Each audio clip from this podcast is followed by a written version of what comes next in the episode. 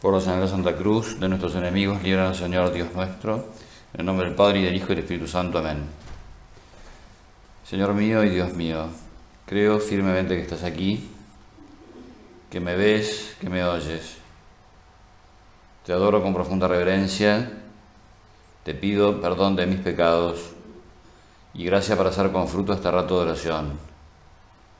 Madre mía Inmaculada, San José, mi Padre y Señor, Ángel de mi guarda, intercedan por mí.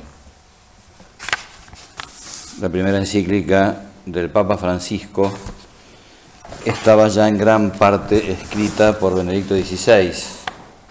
Se llama La luz de la fe y es del año 2013, el mismo año, junio del 2013, el mismo año en el que Francisco asume el pontificado y fundamentalmente trata acerca del carácter luminoso de la fe. Se llama Lumen Fidei, la luz de la fe. Eh, y entonces em, dice así, la, la luz de la fe, así comienza. La tradición de la Iglesia ha indicado con esta expresión el gran don traído por Jesucristo, que en el Evangelio de San Juan se presenta con estas palabras. Yo he venido al mundo como luz, y así el que cree en mí no quedará en tinieblas. Así comienza esta encíclica. Eh, la fe va a decir, van a decir los dos papas, es aquello que a nosotros nos confiere un sentido para nuestra vida. Comentando el pasaje del ciego Bartimeo, Benedicto XVI decía que nosotros somos todos mendigos. Eh, somos mendigos sobre todo del sentido de la vida, porque nosotros vamos viviendo, estamos vivos y vivimos, pero eh, necesitamos encontrarle un sentido a esa vida que vivimos, porque la gente muchas veces se pregunta acerca de del sentido de la vida, ¿no? acerca del sentido de, cada una de las cosas. Y muchas veces, eh, y muchas veces, es decir, a lo largo de los siglos y a lo largo de la historia, la gente eh, ha querido negarle a la fe ese carácter luminoso, es decir, eh, ha hecho mucho hincapié en que la fe viene acompañada de puntos oscuros, la fe viene acompañada de muchas cosas que, que no tienen una explicación. Entonces, em, Nietzsche, por ejemplo, es un ejemplo concretísimo, valga la redundancia, Nietzsche, por ejemplo, es un ejemplo. Nietzsche le decía a una a, su hermana, ¿no? Le decía, fíjense qué tremendas estas palabras, dice, si quieres alcanzar paz en el alma y felicidad, cree. Pero si quieres ser discípulo de la verdad, indaga. Entonces viene a significar lo siguiente. Sí, la fe eh, es, podríamos decir, como un cuentito que a vos te da tranquilidad.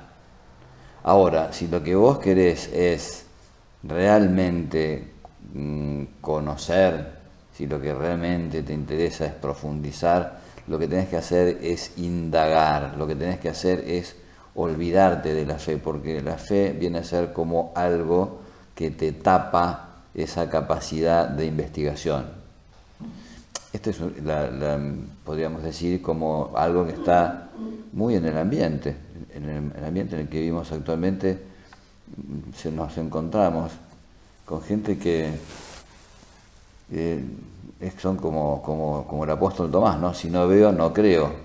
Es decir, yo solamente creo en lo que veo, solamente creo en lo que toco, solamente creo en lo que es eh, fuente de comprobación. Este, el empirismo es una cosa tremenda, ¿no? Es como, es como si el, el conocimiento del ser humano no solamente empezara en los sentidos, sino que empieza en los sentidos, continúa en los sentidos y termina en los sentidos. Y más allá del sentido no hay nada. La realidad es lo que se puede experimentar por los sentidos. esta es la concepción que hay en el fondo. ¿no? Bueno, eh, el, avance de la técnica y el avance de, los modos de, podríamos decir, como de medir eh, los acontecimientos o de constatar los acontecimientos, de alguna manera eh, ha hecho que eso vaya, podríamos decir, como creciendo. Bueno, ¿qué es lo que va a decir y qué es lo que va a afirmar el Papa en esta encíclica? Dice, bueno, primero, antes que esto quiero recordar una cosa maravillosa que decía Juan Pablo II, no sé si es de, si es de él o él la cita, pero decía, eh, la razón y la fe son las dos alas mediante la cual el ser humano se remonta hasta el conocimiento de la verdad. Qué importante que es eh, considerar esto, porque la razón no alcanza para explicarlo todo. Es decir, Nietzsche piensa y dice, tenés que pensar. Piensa él y dice, tenés que pensar. Eh, Nietzsche piensa que la fe es como una especie de cepilladora de la razón. O sea, es algo que va, digamos, en contra de la razón, como un enemigo de la razón. Bueno, eh, la fe verdadera enseña que la fe no va en contra de la razón. La fe verdadera enseña. Nosotros, la fe te dice unas verdades y no te impide que pienses. La fe te lleva a pensar. La teología, en definitiva, es una eh, es el razonamiento o es el discurso acerca de la fe es una profundización racional acerca de los datos de la fe. Eso es la teología. Es la unión de la fe con la razón. Entonces eh, se, ataca a la fe porque la fe parece dejar algunos puntos en oscuro. Y no se da cuenta el mundo de que la razón también deja muchos puntos en oscuro. Eh, creo que era Aristóteles que decía, la razón es modo omnia. De alguna manera, eh, la inteligencia es de alguna manera todas las cosas. ¿Por qué? Porque está abierta hacia, hacia el infinito, está abierta hacia todas las cosas. Pero que la inteligencia esté abierta hacia todas las cosas no significa que las pueda entender, no significa que pueda conocer toda la realidad. Es cierto que eh, es importante ese uso de la razón, es importantísimo. Eh, si nosotros no razonamos, si nosotros, más que si nosotros no razonamos, la finalidad es entender. Decía Chesterton que los, los locos no son los que han perdido la razón, los locos son los que han perdido todo menos la razón. Cuando nosotros hablamos con un loco, por ejemplo, cuando nosotros hacemos nuestros soliloquios, cuando hablamos con nosotros mismos, cuando nos ponemos como locos es porque hemos perdido el contacto con la realidad. El loco lo que pierde es el contacto con la realidad. ¿Vieron cómo uno se encuentra con un loco y dice, estos tipos eh, razonan, tienen un razonamiento que a veces es muy eh, certero. Es decir, van eh, en una secuencia lógica, tienen una secuencia lógica. Ahora me viene a la cabeza eh, una anécdota que cuentan de cuando estuvo nuestro padre en la clínica del doctor Swills. Llegan los milicianos y entonces uno de los que estaba ahí en el, en el, en el loquero ese agarra el arma de uno de los milicianos. Lo estaban apuntando con el arma y un tipo agarra, agarra el arma y le dice al, miliciano, le dice, ¿esto es un, es un instrumento de viento o un instrumento de percusión? y parece ser que ahí cuando los milicianos dijeron, estos están locos en serio, vámonos. Bueno, o sea, ¿qué es lo que ha perdido el loco? El loco no perdió la razón, perdió el, sentido de la realidad, el conocimiento de la realidad.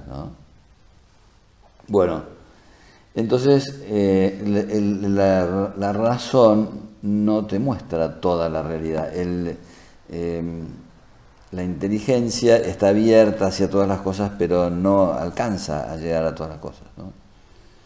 Y entonces el hombre está, eh, es como un mendigo que está buscando el sentido de su vida. Y entonces, ¿qué es lo que explica el, Papa? Que em, lo que él quiere con esta eh, encíclica es precisamente resaltar el carácter luminoso de la fe.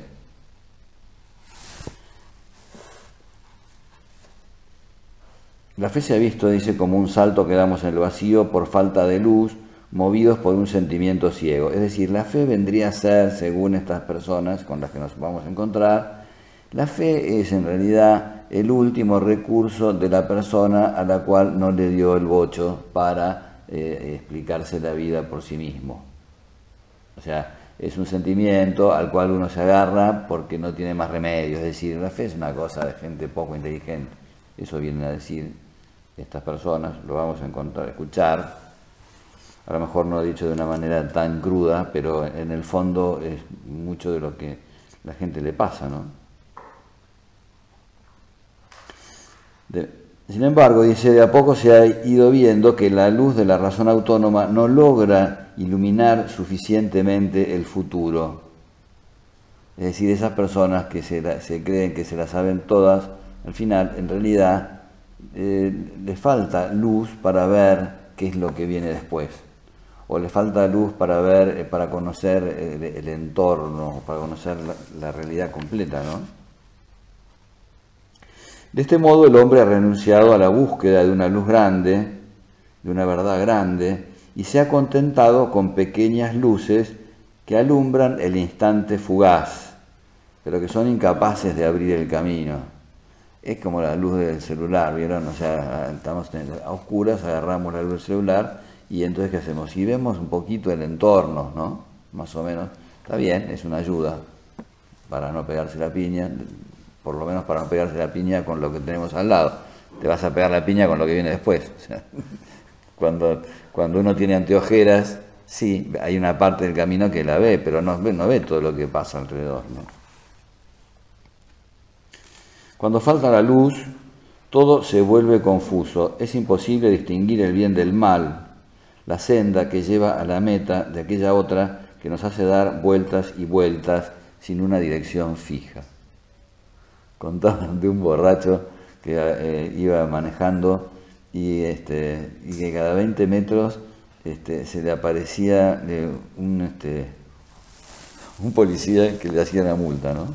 Y entonces, este,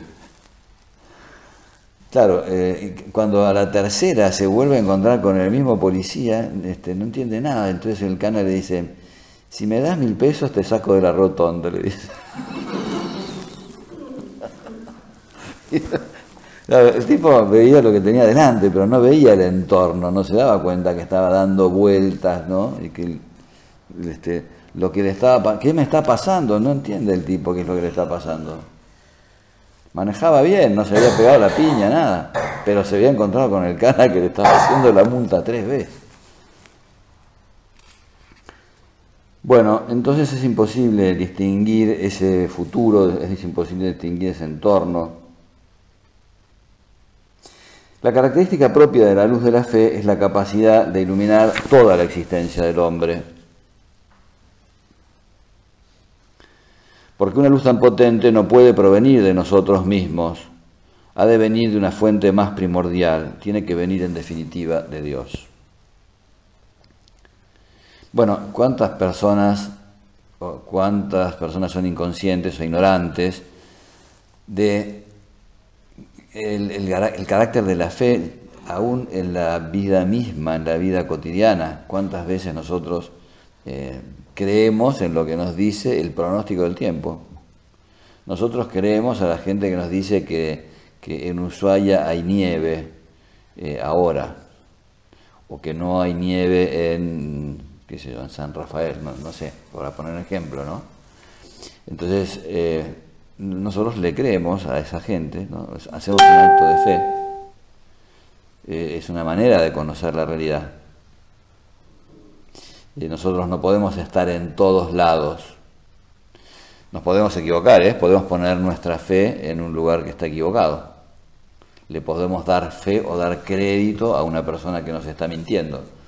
Pero eso no significa que la fe en general no sea un modo de conocer. Nosotros conocemos muchas cosas por la fe. Por tanto, la fe no va necesariamente contra el carácter inteligente del hombre, todo el contrario, se apoya en él y lo requiere. Pero esta fe nace, dice el Papa, los papas dicen, la fe nace del encuentro con el Dios vivo, que nos llama y nos revela su amor, un amor que nos precede y en el, y en el que nos podemos apoyar para estar seguros y construir la vida. Fíjense, este, este, es un tema que va a ser recurrente en la encíclica, una fe en la que nos podemos apoyar, una fe en la que podemos construir. Transformados por este amor, recibimos ojos nuevos, experimentamos que en Él hay una gran promesa de plenitud y se nos abre la mirada al futuro. Y entonces explica, ¿no? Dice, por una parte, nuestra fe procede del pasado.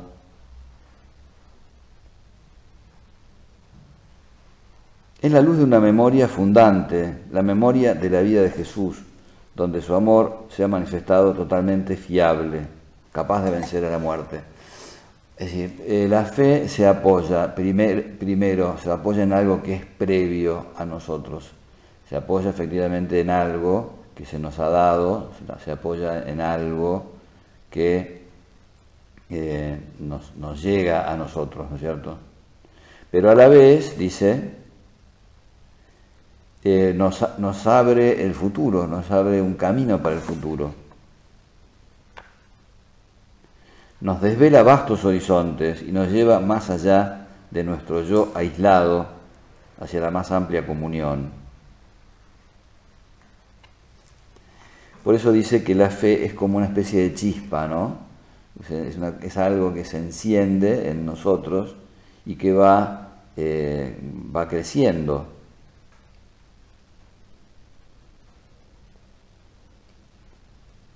Dante en la Divina Comedia, chispa que se convierte en una llama cada vez más ardiente.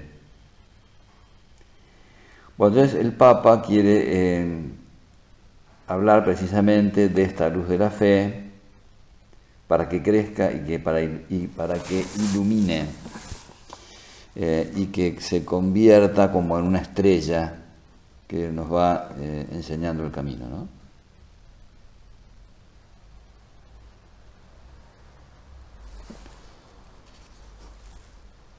El Señor antes de su pasión dijo a Pedro, he pedido por ti para que tu fe no desfallezca, para que tu fe no se apague.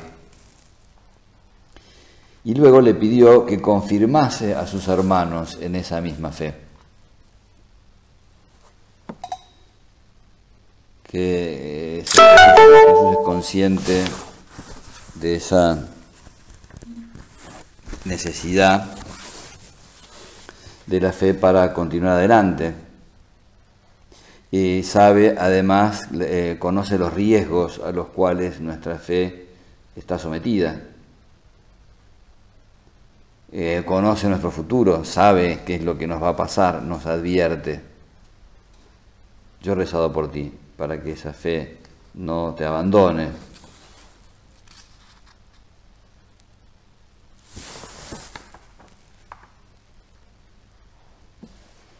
Entonces, eh, bueno, esta es la introducción de la, encíclica, y entonces eh, en el capítulo primero eh, habla de, de, ese fundamento de la fe, dice, Dios nos amó primero, dice San Juan, y nosotros hemos creído en el amor que Dios nos tiene. Y entonces empieza a hablar de esa realidad fundante, de aquello en lo que se funda nuestra fe, ¿no? Y habla de Abraham. Abraham es el padre de la fe. Y explica, ¿no? Y, se detiene a, contemplar un poquito esa historia de Abraham, ¿no? La fe está vinculada a algo personal. Abraham no ve a Dios, pero oye su voz. Dios es un Dios capaz de entrar en contacto con el hombre y establecer una alianza con él. La fe es la respuesta a una palabra que interpela personalmente, a un tú que nos llama por nuestro nombre. Es decir, la fe tiene unos contenidos, ¿no es cierto? O sea, hay, hay cosas en las cuales nosotros creemos. Pero ¿por qué creemos nosotros en esas cosas? Nosotros creemos en esos contenidos porque antes le hemos creído a la persona que nos habla de esas cosas.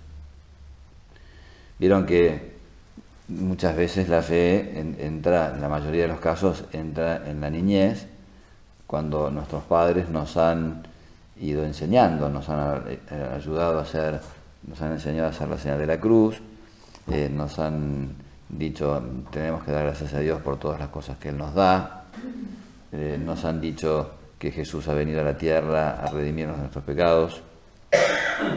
Bueno, la fe entra, entra a través de una relación personal, es una, es una interpelación personal, eh, es, algo de corazón a corazón. La fe está muy vinculada, ya vamos a ver eh, cómo, está vinculada la fe al corazón. Y está vinculada también a una promesa. La visión que la fe da a Abraham está vinculada a ese paso adelante que tiene que dar. La fe ve en la medida en que camina en que se adentra en el espacio abierto por la palabra de Dios. Eh, como la fe encierra una promesa, la fe está también vinculada a la esperanza. La fe es el fundamento de aquello que nosotros esperamos. Cuando nosotros, eh, vieron que la gente dice, la esperanza es lo último que se pierde, A veces es lo primero que se pierde. O sea, cuando lo primero que se pierde es la esperanza, entonces ya perdiste todo, perdiste todo lo demás. Una vez eh, fui a pedir una ayuda a una fundación que llamaba Última Esperanza. Por suerte no era la última esperanza, había otras esperanzas además porque me dijeron que no. a la última esperanza y te dicen que no, estás en el horno. Bueno, entonces, ¿y esa esperanza en qué se basa? ¿Por qué nosotros podemos esperar cuando todo, Abraham esperó contra toda esperanza? ¿Por qué se puede esperar cuando, cuando lo, lo próximo, cuando los últimos acontecimientos son un desastre y cuando los próximos acontecimientos parecen ser peores que los anteriores? ¿Qué es lo que puede, entonces, qué es ¿En qué se basa esa esperanza nuestra? Se basa en la fe. Se basa en la fe que nosotros tenemos de alguien que nos puede ayudar, de alguien que es poderoso, de alguien que, está con nosotros. Lo que se le pide a Abraham es que se fíe de la palabra de Dios. La fe entiende que la palabra, cuando es pronunciada por el Dios fiel, se convierte en lo más seguro e inquebrantable. Sí, es cierto, la palabra que nos dan los seres humanos es falible. a ver, esta persona cumplirá su palabra o no cumplirá su palabra. Por ejemplo, los políticos. Vamos a tener un poquito de tierra contra el tejado. Los abogados, ¿no? Dice, ¿Cómo sabe usted que un abogado miente? Dice, porque mueve los labios, dice el cordón. Bueno, eh, me meto con los abogados porque soy abogado, pero podríamos ponernos, podríamos decirlo también de los políticos. ¿Cómo sabe usted que un político miente? Y está moviendo los labios. y, lo hace con frecuencia, ¿qué cosa? ¿Mover los labios? Se la pasa moviendo los labios. No hablé de ningún, no hablé de nadie, ¿vieron? No, hablé de, no puse ningún nombre, nada. Bueno, no, no, no, no, hay políticos que son realmente buenos, ¿eh? hay algunos. Y, recemos para que haya más. Bueno, entonces eh, la, la, palabra de Dios es lo más seguro e inquebrantable. Es lo que hace que nuestro camino tenga continuidad en el tiempo. Qué interesante, ¿no? Eh, Fides y fidelitas tienen la misma raíz. Eh, eh, y en cierta medida están vinculadas a, un término eh, hebreo, que no sé, pronunciarlo, emuná cuya raíz significa sostener.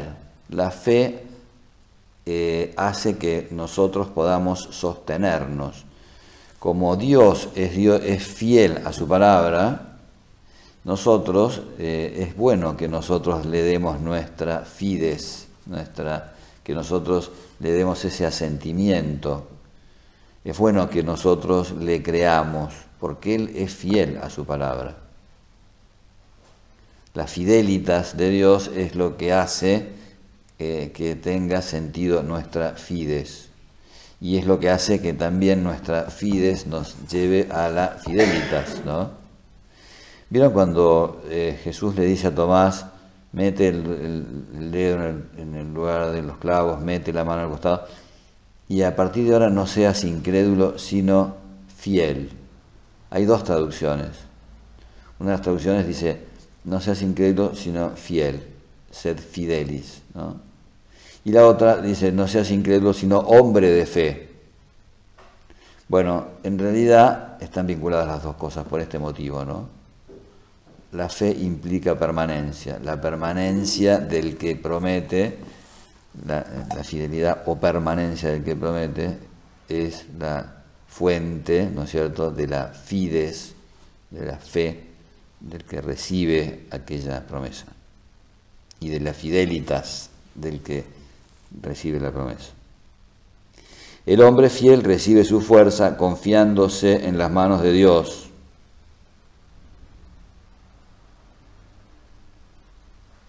Y San Agustín dice, el hombre es fiel creyendo a Dios que promete. Dios es fiel dando lo que le promete al hombre.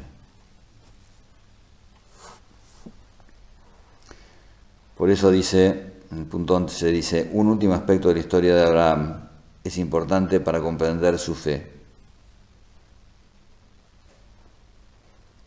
La palabra de Dios, aunque lleva consigo novedad y sorpresa, no es en absoluto ajena a la propia experiencia del patriarca. Abraham reconoce en esa voz que se le dirige una llamada profunda, inscrita desde siempre en su corazón. ¿Qué, otra cosa hace creíble a Dios? Que las cosas que Dios nos revela son cosas que están vinculadas con lo más íntimo de la vida del ser humano. Eh, en última instancia, eh, ¿por qué eh, una de las cosas que hace creíble, podríamos decir, a Dios, que hace que Dios sea creíble, es que las cosas que Dios nos dice nos cuadran interiormente. Las cosas que Dios nos dice tienen que ver con, eh, con esa felicidad que nosotros buscamos. Tienen que ver con esas respuestas que nosotros estamos buscando. Cuenta Chesterton que si a él le preguntan cuál fue el motivo de su conversión, él sabe cuál es el motivo. O dice, si me preguntan por qué me convertí a la fe católica, yo sé por qué me convertí a la fe católica. Si me preguntan ahora por qué sigo siendo católico, ya no lo sé. Em, eh, Chesterton tiene este tipo de expresiones, ¿no? Dice, yo me convertí a la Iglesia Católica porque, eh, porque la, fe católica, lo que la Iglesia enseña, abre las llaves de todas las puertas. Es decir, me cierra, eh, abre las llaves de, de todas las puertas y cierra, me cierra con todos mis interrogantes, podríamos decir, ¿no? Todas las, entonces él dice, yo tenía una serie de convicciones antes de ser católico y miraba la Iglesia Católica como algo que era absolutamente ajeno a mis convicciones, hasta que empecé a conocer de veras lo que era la Iglesia Católica. Y entonces, a medida que fui conociendo esa verdad de la Iglesia Católica, me fui dando cuenta que me pasaba como le pasa a un, náufrago que llega a una isla, que piensa que está en una isla extraña, pero cuando empieza a recorrer la isla se da cuenta que está en su propia patria. Y entonces me di cuenta, dice, que en la Iglesia Católica estaban las respuestas a todas aquellas eh, cosas que yo me iba, me iba preguntando. Y que además, dice, en, mi panorama, digamos, estaban como si fuera un jardín donde hay una flor por acá, otra flor por allá, una planta por otro lado. En cambio, en la Iglesia Católica las veía todas como, como si fueran, hubieran sido organizados por, por Taís. No existía Taís en aquella época. Eh, o sea, lo, veía como un todo armónico, o sea, no era solamente unas piezas sueltas, unos cabos sin atar, sino que eh, en, la iglesia descubría todo eso, ¿no? esa, esa, coherencia.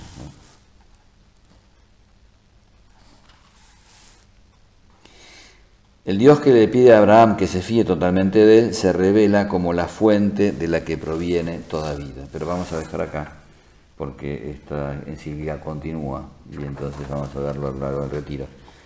Pero bueno, que sepamos esto, ¿no? Que eh, esa luz que necesitamos, los que andamos mendigando un sentido de la vida, porque todos estamos buscando un sentido de la vida, ¿no? Eh, no es esa luz que proviene de lo inmediato, ¿no? Sí, esas que, que provienen de lo inmediato están bien, vienen fenómenos, pero necesitamos alguna luz que nos ilumine todo el camino, ¿no? Que nos ilumine todo el sentido de la vida, que nos ilumine el, pasado, que nos ilumine el presente y que nos ilumine también el futuro. Te doy gracias, Dios mío, por los buenos propósitos, afectos e inspiraciones que me has comunicado en esta meditación. Te pido ayuda para ponerlos por obra. Madre mía Inmaculada, San José mi Padre y Señor, Ángel de mi guarda, intercedan por mí.